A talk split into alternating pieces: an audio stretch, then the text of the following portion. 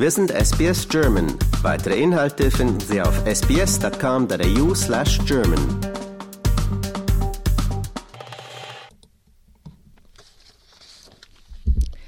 Sie hören den SBS German News Flash an diesem Dienstag, den 31. Oktober. Mein Name ist Julia Greve. Nach Angaben des israelischen Ministerpräsidenten Benjamin Netanyahu soll mit der Bodenoffensive im Gazastreifen erreicht werden, dass die über 200 Geiseln freigelassen werden.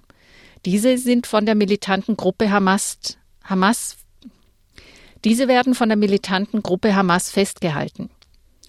Nach Angaben Israels haben die Streitkräfte bereits einen Soldaten aus der Gefangenschaft der Hamas befreien können.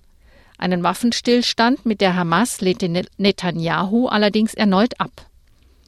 Israels groß angelegte Bodenoffensive in der palästinensischen Enklave hat weitere internationale Appelle zum Schutz der Zivilbevölkerung ausgelöst.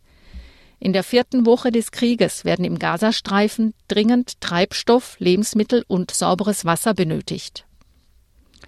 US-Präsident Joe Biden hat eine Durchführungsverordnung unterzeichnet, womit das Risiko von künstlicher Intelligenz für Verbraucher, Arbeitnehmer, Minderheiten und die nationale Sicherheit verringert werden soll.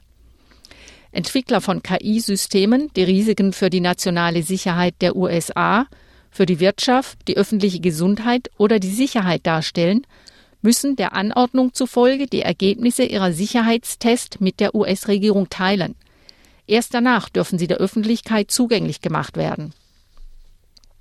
Außerdem werden die Behörden angewiesen, Standards für diese Tests festzulegen und sich mit den damit verbundenen chemischen, biologischen, radiologischen, nuklearen und Cybersicherheitsrisiken zu befassen. Premierminister Anthony Albanese hat den von den Waldbränden in Brisbane Betroffenen Unterstützung zugesagt. Das Feuer in den Western Downs hat bereits ein Todesopfer gefordert und Hunderte von Menschen zur Evakuierung gezwungen. Innerhalb von zehn Tagen sind 20.000 Hektar Land abgebrannt. Heute werden Windböen von bis zu 40 kmh und Temperaturen von 37 Grad erwartet. Dadurch besteht weiterhin eine Warnung vor extremer Brandgefahr für die Region Darling Downs und Granite Belt. Dort bedroht das sogenannte Tara-Feuer weiterhin Häuser. Die australische Regierung wird in Zusammenarbeit mit allen Staaten und Territorien eine 10 Millionen Dollar Kampagne zur Bekämpfung des Lehrermangels ankündigen. Im Rahmen der Kampagne mit dem Titel Be That Teacher werden Pädagogen an öffentlichen Schulen ihre Geschichten erzählen. So soll verdeutlicht werden, wie wichtig der Lehrerberuf ist. Die Berichte werden auf einer regierungseigenen Webseite veröffentlicht. Kabinettsminister Bill Shorten hofft, damit mehr junge Menschen für den Lehrerberuf gewinnen zu können. In Colorado in den USA hat ein Prozess begonnen, in dem geklärt werden soll, ob der ehemalige US-Präsident Donald Trump an den bevorstehenden US-Wahlen teilnehmen darf, während er sich vor Gericht wegen seiner Rolle beim Sturm auf das US-Kapitol verantworten muss. Trump hat wiederholt jegliches Fehlverhalten im Zusammenhang mit den Angriffen bestritten.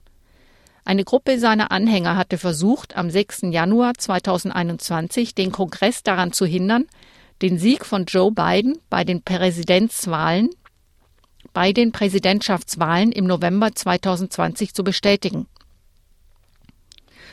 Und zum Schluss eine Meldung vom Sport. Der argentinische Fußballweltmeister Lionel Messi ist zum achten Mal mit dem prestigeträchtigen Ballon d'Or ausgezeichnet worden. Der Preis würdigt die besten Spieler der vergangenen Fußballsaison. Der 36-jährige Messi hatte mit der argentinischen Nationalmannschaft Ende vergangenen Jahres erstmals den WM-Titel gewonnen. In Katar triumphierten die Südamerikaner in einem packenden Endspiel gegen Frankreich. Nach seiner Zeit bei Paris Saint-Germain war Messi im Sommer in die USA zu Inter Miami gewechselt. Als bester deutscher Spieler kam Nationalmannschaftskapitän Ilkay Gündogan auf den 14. Platz. Er ist derzeit beim FC Barcelona unter Vertrag. Bei den Frauen erhielt die spanische Weltmeisterin Aitana Bonmati wie erwartet den goldenen Ball. Die 25-Jährige hatte mit den Spanierinnen in Australien den WM-Titel und mit dem FC Barcelona die, Champions League gewonnen. Die beste deutsche Spielerin ist Alexandra Popp. Sie landete auf dem siebten Platz.